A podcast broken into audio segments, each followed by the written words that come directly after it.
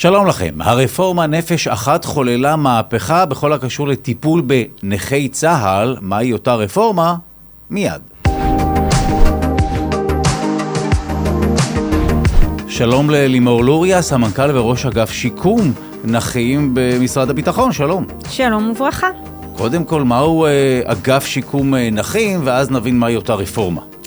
אז אה, אגף השיקום נותן מענה ל-57 אלף נכי צה"ל. שמה זה אומר נותן מענה? זה אומר שאנחנו נותנים להם טיפול גם בתחומי הרפואה, כל הטיפולים שהם צריכים, גם בתחום השיקום הסוציאלי הרווחתי, גם בתחומי התעסוקה וגם בתחום הכלכלי, בסדר? סיוע כלכלי. אני אפתח ואני אגיד שבמדינת ישראל יש כ-110 אלף נכי צה"ל. רגע, אה, עכשיו הטלת פה פצצה, 110 אלף נכי צה"ל. בני אדם שחיים כאן בישראל הם אה, נכי צה"ל? לגמרי. וואו. מחציתם מטופלים בקופות החולים. אה, יש להם אחוזים נמוכים, אחוזי רפואיים נמוכים, והמחצית השנייה מטופלת בעצם על ידי אגף השיקום ועל ידי 300 עובדים מצוינים שיש לנו במשרד. עכשיו, אה, אה, מדובר בטיפול רוטיני, איך מתבצע הטיפול, עד כמה אתם באמת אה, נוגעים בחיים שלהם, אתם מגיחים פעם ב, כל הזמן? א', זו שאלה מצוינת. קצת, נגיד, כחצי מיליון פניות רק למוקד הטלפוני מדי ש... שנה של כל נכי צה"ל. וצריך להבין, בן אדם נכנס למערכת, מוכר כנכה צה"ל מעל 20 אחוז, בעצם מכאן אנחנו איתו לאורך כל הדרך, וזה אומר שאנחנו איתו גם במהלך הצמתים שלו בחיים. כשהוא ניסה, הוא יקבל אה, הטבות מסוימות, ואם חלילה קרה משהו, יש החמרה, ואם הוא צריך טיפול רפואי, ואם חלילה פיטרו אותו מהעבודה, אז אנחנו נעזור לו למצוא עבודה. זאת אומרת, אגף השיקום נמצא שם בכל הרגעים החשובים, והכוונה שלנו זה בעצם... אנחנו תמיד אומרים, אנחנו מחלקים את זה לשניים. התפקיד שלו זה התפקיד הכי חשוב, וזה לשקם את עצמו. והתפקיד שלנו זה לתת לו את כל הכלים ואת כל המענים שהוא צריך, בשביל שהוא יוכל להתפנות לשיקום שלו, שזה הדבר הכי חשוב. אוקיי, okay, אז בואי נעבור לרפורמה עצמה. מהי אותה רפורמה נפש אחת? אה, מה נשתנה? אז, אז אני אגיד, תמיד שואלים אותי מה זה הדבר הזה שנקרא רפורמת נפש אחת. אז אני מחלקת את זה לשניים. הרפורמה בעצם זה מה אנחנו נותנים, בעצם הרפורמה נתנה זכויות חדשות, שירותים חדשים, אוכלוסיות חדשות שנכנסו להיות זכאים, ותכף אני אסביר. אבל לא פחות חשוב, הרפורמה גם מדברת על איך מקבלים את השירותים. וזה מה שמדובר בתפיסת השירות שלנו. איך אנחנו מקצרים משכי זמן טיפול, איך אנחנו מפחיתים את הבירוקרטיה, איך מה שמגיע לבן אדם אנחנו נותנים לו בלי בכלל לשאול כי אותו. כי עד עכשיו מה? הייתה בירוקרטיה שגרמה לדברים להיות אה, איטיים יותר, קשים יותר? אה, קודם כל אני חושבת ש... נעשתה עבודה אדירה במהלך השנים באגף השיקום, בטח על ידי העובדים. היום הרפורמה מאפשרת לנו להקצות תקציבים ומשאבים לטובת דברים שייעלו את העבודה. אם זה לצורך העניין מערכת ממוחשבת יותר טובה, ומענה טלפוני, והגדלת מספר הנציגים, אלה דברים שמאפשרים לנו. וזה חלק מהרפורמה.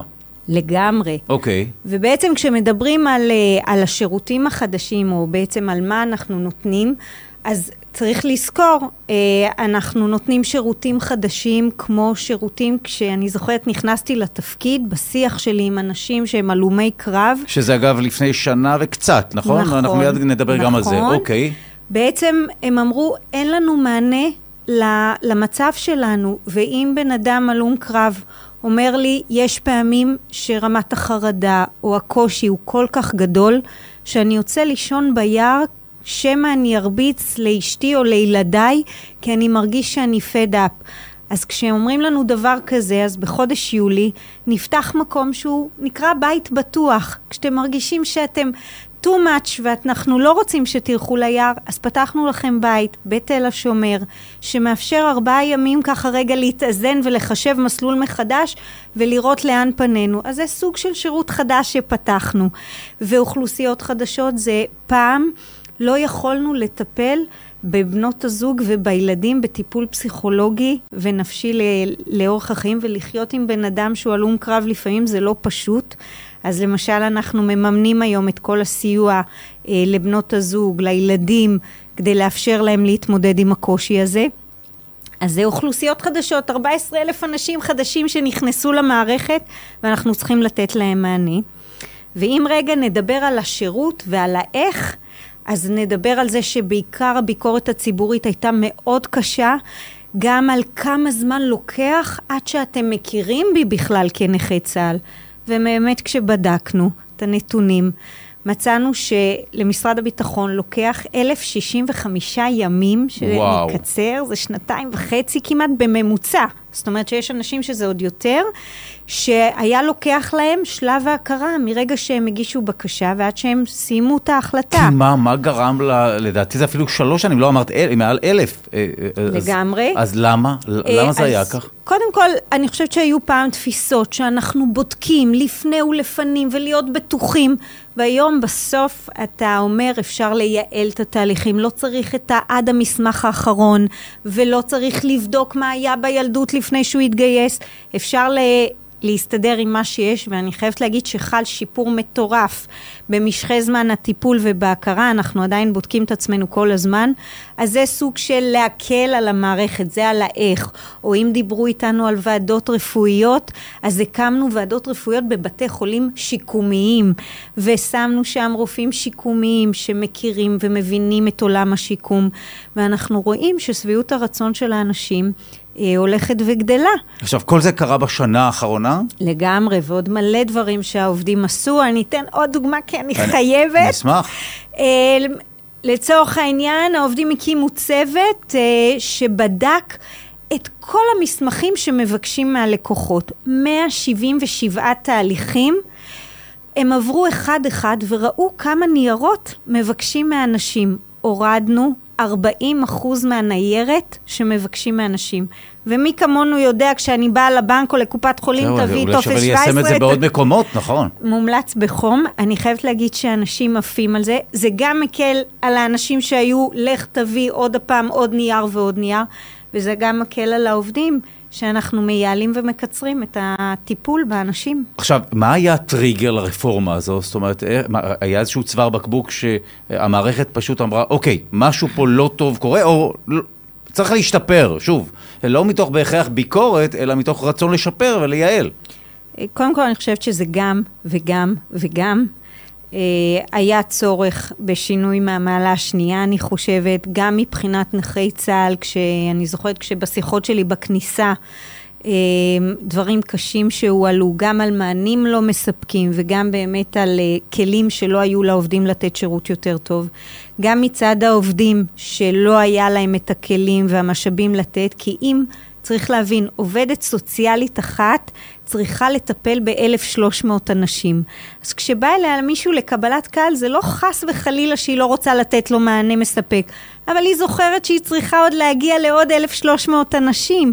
וכשאתה מגדיל את כוח האדם ומאפשר לנו לתת את תשומת הלב הראויה, אז השירות גם יותר טוב. ועד כמה המקרה המאוד מצער של איציק סעידיאן, שכולנו מכירים, היה קטליזטור לתהליך הזה? זה, זה היה מקרה שהפך להיות אה, מין סוג של דגל, ש, ש, או איזושהי נקודה שחייבים לעצור ולחשוב. תראה, אני לא הייתי פה במשרד הביטחון, אני חושבת שהיה לזה משקל כקטליזטור, אבל אני רוצה לנצל את ההזדמנות כדי להגיד משהו. ניסיונות אובדניים הם קורים במקרים של הקצה, והם ככל הנראה אנשים שמגיעים למצב כזה, הם במצב מאוד מאוד קשה, ולא חס וחלילה רק בגלל אה, משרד הביטחון. והתפקיד שלנו, אגב, במסגרת הרפורמה, המנכ"ל הקים ועדה למניעה או לצמצום של אובדנות בקרב אנשים שמתמודדים עם בעיות נפשיות ופוסט-טראומה, משום שאנחנו אומרים, אובדנות זה לא הפתרון, יש לנו כלים היום לעזור, אם זה בית מאזן ליהודי לנכי צה"ל, אם זה בית בטוח, שירותים פסיכולוגיים, פסיכיאטרים, העובדים הסוציאליים, העובדים במרפאות, ברווחה, כולנו שם בשביל נכי צה"ל, כדי שמקרים כאלה לא יישנו. טוב, את אה, שנה ומשהו בתפקיד, אה, איך את רואה את הדברים עד כה? מיד נדבר על העתיד, אבל זה בכל זאת סוג של משהו חדש במערכת הזו, למרות שעסקת בטיפול בנכים, נכון? במסגרת, תחת הכובע של ביטוח לאומי, כאן זה, זה אופרה אחרת.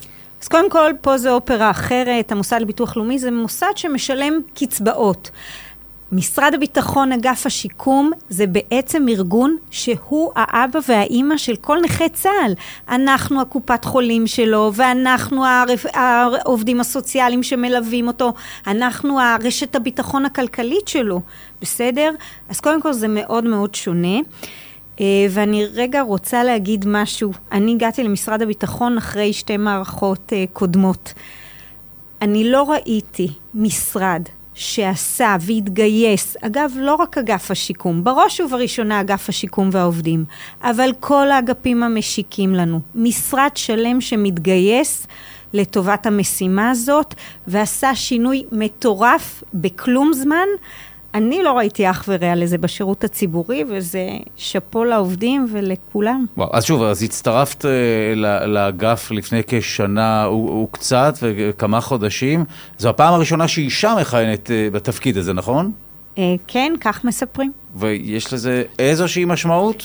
אני לא בטוח, כי אני לא, לא חושב שזה מה שמכריע, אבל מבחינתך? אני חושבת, אה, יסלחו לי כולם, שפחות המשמעות היא אם אני אישה או גבר. המשמעות הגדולה זה שבעצם אני לפחות נכנסתי לתפקיד כשאני מכירה את הביזנס. אני מכירה את עולם הנכויות, אנשים עם מוגבלות, ולכן אני מכירה תהליכים ואיך דברים עובדים במקומות אחרים. ויחד עם העובדים שלנו, אני חושבת שזה ווין סיטואשן לכולם, והנתונים גם מראים את זה, אז אנחנו שמחים על זה מאוד. טוב, איך את אה, רואה את העתיד? אה, שוב, המהפכה עדיין מתחוללת, נכון? היא לא הסתיימה. ממש לא. אז בואי ספרי לנו מה, מה, מה יקרה בקרוב, בעתיד הקרוב, ומה יקרה באמת בעתיד בתחום הזה. אז uh, משרד הביטחון, תמיד כשמתחילים לדבר, אומרים בראשית הצירים. אז uh, אני מרגישה שאנחנו עדיין בראשית הצירים. זאת אומרת, דרך ארוכה לפנינו, ואנחנו ממש לא מתכוונים לעצור, ומבחינתנו... כל הזמן ממשיכים להשתפר. גם בלהרחיב את המענים למענים נוספים שעולים מהשטח, גם בלשפר את השירות ולייעל אותו עוד ועוד, ואנחנו עובדים כל הזמן במלא מלא אה, מישורים. כדי שנכי צה"ל ירגישו שהם uh, מטופלים כמו צריך. ואיך את רואה את, את התחום הזה בעתיד? זאת אומרת, הוא י, יעבור מהפכות דומות, י, ישתנה באופן דרסטי, או שאלה פשוט יהיו כל הזמן שינויים בתגובה ל, לצרכים שיעלו מהשטח? אני חושבת שבסוף מהפכות גדולות זה דבר ועוד דבר ועוד דבר, וביחד זה נהיה משהו ענק, ואני חושבת שיהיו פה שינויים מפליגים וגדולים, ואני חושבת שכבר נעשה בשנה האחרונה אה, שינוי אדיר, עוד אה, שינויים רבים לפנינו, מהותיים, משמעותיים לנכי צה"ל. ואם תשאל אותי רגע עוד משהו, גם אם לא שאלת אז אני אגיד. בזה את מייתרת את הנוכחות שלי כאן. בסדר, בסדר אבל אם כבר נדחפת, אז אני אסיים עם זה, כן. בסדר גמור. אז uh, אני אגיד, מבחינתנו היעד של כל אגף השיקום זה להיות uh, אור לגויים ולכל משרדי ממשלה אחרים. אז את באמת מקדימה את השאלה כמעט אחרונה, וזה, מהי גם תוצאה אופטימלית מבחינתך? כי, כי שוב, אה, אה, ההתמודדות שלהם היא כמעט בלתי אפשרית, היא קשה מאוד, אה, אף אחד גם לא מתיימר בכלל לשים את עצמו במקום הזה. אז מהי תוצאה אופטימלית מבחינתך בכל מה שקשור לטיפול בנכי צה"ל? אז אני אגיד, כששואלים אותנו מהי התוצאה האופטימלית, אני מחלקת את זה לשניים. מצד אחד, זה עבור נכי צה"ל. אה, לתת את השיקום המיטבי עבורם, ושהם ירגישו שאנחנו בית בשבילם, כמו שהיום אני יותר ויותר שומעת, ובאמת להביא כל בן אדם, מה שהוא יבחר, ממקום X למקום Y שהוא בחר שהוא הטוב בשבילו, זה מצד הזה. ובצד השני, זה שעובדי אגף השיקום ירגישו גאים להגיד שהם עובדים באגף השיקום, ושהם משמעותיים כל כך עבור כל כך הרבה אנשים. וואו, אה, לסיום אני מוכרח לשאול אותך על פוסט-טראומה, שזה מה שנחשב למין נכות שקופה כזו, שאתה לא רואה בהכרח את המגבלה או את הנכות, אבל זה משהו שאלפים מתמודדים איתו. מה השתנה ביחס לאנשים כאלה? אז אה, בואו נדבר רגע קצת נתונים. מתוך 57 אלף אה, נכי צה"ל, 11 אחוז זה אנשים עם פוסט-טראומה. בסדר? 6,700 ליתר דיוק. בשנה האחרונה יש לנו גידול של 100% במספר האנשים שנכנסים ומוכרים עם פוסט-טראומה. אה, אני אספר לצופ... למאזינים שלנו. גם צופים וגם מאזינים, כי אפשר לראות אותנו, כן. אמ, שבאמת עכשיו, הרבה מאנשים בגילאים מבוגרים, שהם לוחמי 67 ו-73, שכל השנים הרגישו שמשהו לא בסדר, והם אפילו לא ידעו שהם מתמודדים עם פוסט-טראומה, היום הם מגיעים אלינו, מטופלים. אה, ומוכרים כנכי צה"ל. זאת אומרת, לעיתים גם האדם עצמו לא מבין זה שהוא... היה האתגר הגדול. לא רק שהמערכת לא מכירה. נכון, שאנשים לא הבינו מה לא בסדר, ולא ידעו שהם גם יכולים לקבל טיפול, אז צריך לדעת, אנשים הלומי קרב עם PTSD מתמודדים עם קשיים שלא תמיד רואים אותם לעין, אם זה החודרנות והחוסר יכולת להת, להתרכז לאורך זמן ולהחזיק מקום עבודה לאורך זמן. אז איך מטפלים באמת באנשים כאלה? זה, זה המומחיות, ובעצם מטפלים בהם כשרואים אותם 360 מעלות, מה זה אומר? גם בתחום הרפואי, מה שהם צריכים, וגם בתחום של השיקום, וגם בתחום הכלכלי, חלקם נכלל... נכלאים, נכנסים לחובות, חלקם יש להם צורך בסיוע בשכר דירה, חלקם צריכים עזרה במקום העבודה, כדי שהוא יהיה מותאם למגבלה שלהם. והתפקיד שלנו זה בעצם להסיר עבורם את החסמים, כדי שהם יוכלו להשתלב בחיים של כולנו ולהיות חלק אה, אינטגרלי בחברה היצרנית. טוב, נשמע שיש הרבה מאוד אתגרים, דברים כן משתנים, אבל עדיין יש הרבה מאוד אתגרים. את תמשיכי עם אה, אגף השיקום? כל עוד יאפשרו לי, אני פה בכל הכוח. אוקיי, ומה החלום שלך בתחום הזה, מבחינתך? שאנחנו נהיה האגף שכולם look up to it. אוקיי. הטובים ביותר. תודה לך על אה, שיחה מרתקת, לימור לוריה, סמנכ"ל וראש אגף אה, שיקום נכים, אה, ועד כאן, ואנחנו נתראה במודקאסט הבא, הווידאו קאסט של משרד הביטחון. להתראות.